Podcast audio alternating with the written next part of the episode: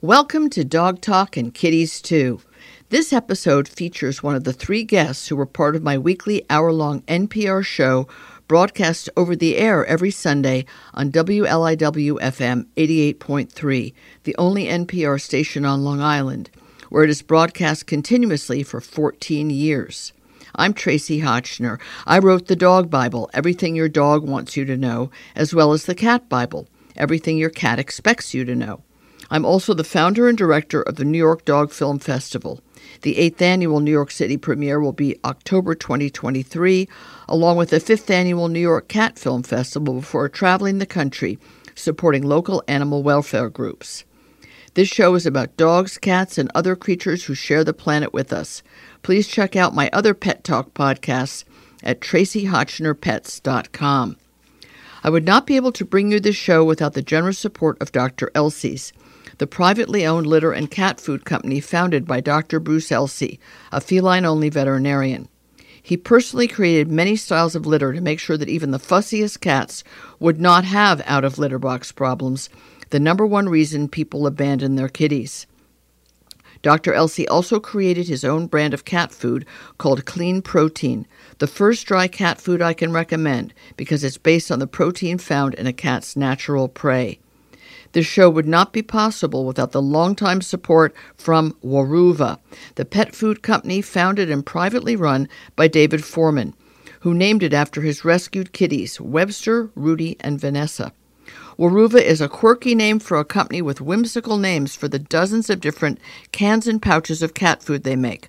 But what sets them apart is how serious David is about high quality nutrition.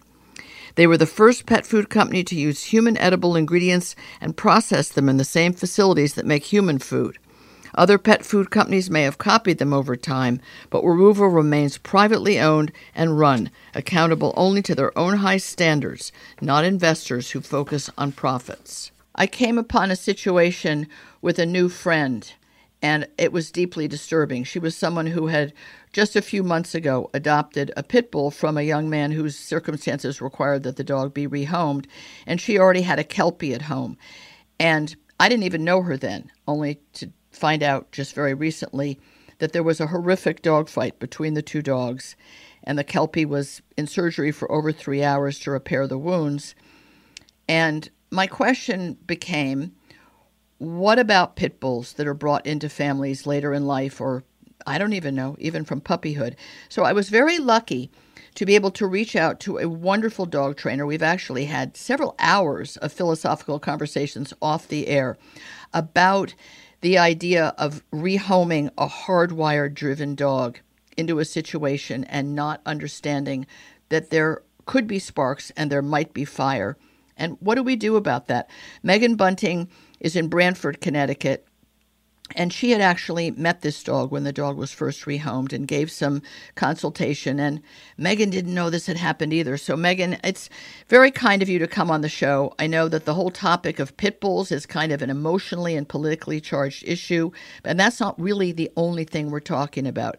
When you heard about this situation since what you specialize in is force-free non-aversive work with reactive and anxious dogs. I mean, this is the kinds of situations you're brought into, either early or late. Have you been in a situation where one of your clients, either while you're working with them or during the time period or later, that their dog goes off and, let's say, attacks, not bites, but fully attacks the other dog member in the family? Has this happened to you before? Well, first of all, thank you for having me. Um, yeah, uh, I'm by virtue of the types of dogs I I tend to see. I usually do get called in after an issue yes. has happened. Too bad. Uh, right, which is like you said, incredibly emotional, and usually um, I'm I'm fortunate enough that all of my clients are word of mouth, and they're people who want to do the right thing. Yes, well said. Right, they've they've adopted because they want they want to help. They want you know, to to help destigmatize the breed. Yes. Um, and I, unfortunately, a lot of times I think the the stigma cuts both ways, where it's both the stigma of ooh, a, you know, a scary pit bull bully type breed, and then also, oh, if I just loved them enough or Right. loved them the right way, Mm-hmm. it wouldn't happen. That is kind of Um, magical thinking that people have. Right. and and those people that are pity uh you know lovers which is almost eh, many of the people i know most particularly Aimee Sadler who's going to come on the show and talk about this soon too who runs dogs playing for life and works i would say almost primarily with pit bulls because the shelters are full of them I would say to them, this is not to stigmatize pit bulls, but it's to understand that there's that love is not does not change a dog's genetics and their brain hardwiring, so that if they are set off by whatever trigger their button is pushed, they if they are unstoppable, if you cannot interrupt the attack, whether it's screaming, yelling, getting a hose, throwing something at them, maybe trying to grab a tail, which is awfully difficult to do. Uh, you didn't unlove them. You didn't not love them enough. You didn't not pay close enough attention. They're doing what they are driven to do. And the, the other dog in this family luckily had a, a heavier coat and is hmm. a Kelpie, which is also an intense breed, not known for attacking other animals, but known for hard driving the herds of, I'm guessing mostly sheep, that they are hardwired to drive, right? And I, I think that's that's an important distinction to talk about is that honestly I primarily see a lot of herding dogs Oh, as opposed to bully type dogs, uh, because bully breeds tend to have uh, animal aggression issues right. because that's what they're bred for. They're Mhm. bred to be they're terriers. They are bred to, you know, and in blood sports, pit bull terriers in particular are bred to be fighting with other dogs. Other types of terriers are bred to be, uh, you know, eradicating rodents. And my my own rat terrier mix. um, uh, but herding dogs tend to tend to have issues with people. Um, oh, They don't Right. So you see a lot more of like the nip because they're in, you know, they're all dogs. So they have a limited tool set to interact with the world. And that's usually their teeth. You know, if they Wow. want to put an exclamation point on something, it's teeth. Oh my God! So I, I wish I needed you as a trainer. I would drive to Branford, Connecticut. I love the words you use. I hope that when you guys are listening, you understand this is what a dog trainer needs to sound like. Really smart, really articulate, and you. Well, I'm serious. This is uh, very uplifting to me to hear somebody not just spout a bunch of platitudes about you know positive reinforcement. Okay, we we got that message already. Thank you, folks. The idea that these are all dog and teeth is how they put an exclamation point on something. My sister, I made the dreadful mistake. People have heard me talk about the dog, unfortunately, of of buying at a horse show on a purpose bred mix of a, a corgi and a Jack Russell. Absolutely God. the worst of both breeds. Just Oh no. yeah, neurotic, depressed, uh, just Right. un, uh, un, unmanageable. And, you know, Luca, just cute as a button as a puppy, as all, most Right. puppies are. But he would herd, and if anyone came in the house that was a work type person, maybe Mm-hmm. different pants, different smell, different shoes, there was the nip herding of their feet, their legs. Not okay. But you're, as you Yeah. just pointed out, they're putting an exclamation point. New person, got to deal with this. and that's to the to the same point about being hardwired. That's the perfect example of uh, of drives and of you know going when they feel something that they want to want to emphasize like that. What are their instincts that we have Right. bred into them? I, I view that more as the hardwired thing as opposed to specific breeds being hardwired for XYZ. So, like, I'll ask clients a lot of times if it's a mixed breed and we're working on some uh, deep seated behavior issues and we're trying to figure out both what motivates them and kind of what their baseline instincts are of how to deal with the world. Breed can help inform that. So we know if they have a herding uh, herding background or a guard background, something that we have spent, you know, hundreds of years, Yes. thousands in some Yes. case, of eugenics instilling those instincts in that dog. Uh, and it's not the dog's fault that that's what their default behavior is. That's a really But- good point. I, right. I, I, you you know, can- German Shepherds, there are lines of German Shepherds, just like there's lines of Labrador Retrievers that are meant to be working retrievers, not fat Right. couch potatoes. Sorry, guys, but the labs that are in, hor- in dog shows now are at least 20% overweight. All of them. I don't know what is going on in people's minds. These are fat if dogs that are darling, or you have working labs that are high drive, really mm. intense dogs. I mean, so mm-hmm. yeah. And you've got German Shepherds who the ones who have that hard drive are meant to be in the military, are meant to be active guard dogs, and as you pointed out, against people. Willing to Right. go f- against people. I mean, you go find me a golden retriever interested or willing to do that. You cannot train that into a dog. Right. And I mean, but then what happens in like a mix like your sister's dog, where you have now a dog who wants to move other creatures around with its mouth from the herding Yes. side, and as a terrier, bite on and hold and shake. right? Like Oh boy. this is oh boy. mixing retrieve like this is the and you know, I'm sure a larger discussion about the the designer dog fads Yes. But it's it, you know it's you evaluate each dog as an individual for sure but you can't ignore the things that are are part of their personality or part of part of their their baseline default ways that they're going to deal with problems that they encounter And and, and, unfortunately and, and for- also what for people want from them. It's what people Right. wanted from them. This was an, a human desire. Right, right, right, right. So, it, like, I mean, ultimately, all it all comes back to being humans' fault, of course. Uh, but right. you know, Yeah. but but giving giving them the space to to be a terrier doesn't inherently mean then that they're going to attack and savagely kill everything. Like Right. I, I find those to be not the same thing. Um, it's a thing that you can be aware of so that if you have a dog who isn't isn't well equipped or confident enough about dealing with the human world that they've found themselves in, hmm and whether that's you know as a whole or their specific situation or their specific household like another dog in the household or a cat or you know a mailman or city versus rural uh, you you can't hold them responsible for the things that we've we've forced them to be but you can give them other tools in their toolbox to deal with the world I would say where terriers are concerned, which is a huge range of many different kinds of dogs, Right. they look different, they act different, that we have not used them as rodent killers for several hundred years. I grew up with a Bedlington Terrier mm-hmm. and a lamb looking dog, charming looking, adorable. And being a child, I was six months old. He was six months old, Pango, when I was born. So I grew up, you know, crawling with a dog and being like one mm-hmm. with a dog for sure. And he lived to 16. But he was unneutered because in the 1950s, you didn't necessarily neuter dogs. And right I had had nothing to do with the fact that he was totally combative with other dogs.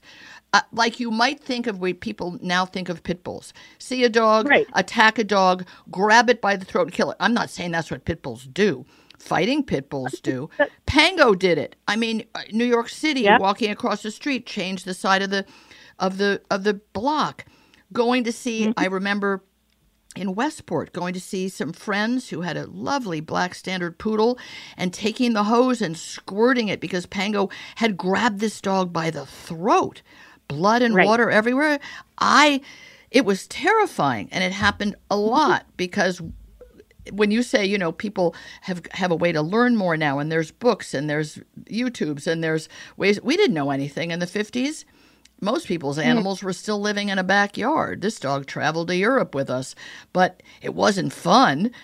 He was a great dog, but he did try to pick a fight with, I guess it was mostly males. I don't know. I was a little kid, but it was scary. So I think now if you get yourself a, a terrier type dog that used to go down to the mines in Wales, like a Bedlington Terrier, to get the rats out before the miners went down, it's been a, a minute or two since that's what the dogs were bred for. Whereas there are breeds, Belgian Tervuren, Belgian Malinois, uh, Akitas, dogs that are well, I don't know about that. Akitas are still bred to do really severe, intense guard work, but the Malin, the Belgian dogs are, and other Belgian right. shepherds and other Eastern European shepherds, they're bred right now today in 2023 hmm. to be more than willing on command to go after humans in as harsh a way as you can encourage them to. So, but not, not out of aggression, though. That's out of a trained behavior. That's a trained behavior that the handler is saying, you know, right. we have worked on behavior. I want you to go and put your mouth, and they train with, you know, the padded sleeves, yep, and yep. it's the whole sport. But same with a dog that has attacked another dog uh, and and caused injury. That's you are now teaching that dog a skill and a behavior that they have practiced. So it's a thing that exactly. they know is now off. And they'll come um, out okay. They'll have a few scratches and they come out ahead. And that's I mean, sometimes not. What if you have a chihuahua who bites? Like, you know, that's a good they've point. Learned it's it you put your own dog at risk by teaching it. And that's why the the people who do those bite sports, it's their life. You know, right. you you're it, because the dog doesn't have that sense of morality of I'm doing right or I'm doing wrong. It's this is a thing that I get praised yes. and I get rewarded for, yes. and I love doing it with my person. It's we we inflict a lot of you know both anthropomorphizing in a way that puts a lot of pressure on the dog, but also just a lot of morality that the dog doesn't have. Right, because they're not meant to. Because this the right. species just they're yeah, they're dogs, and they're and they they have their chemistry set in their brain, and when it's lit up, it's in motion, and you basically right. have a chemical brain reaction to, and drive to do the thing.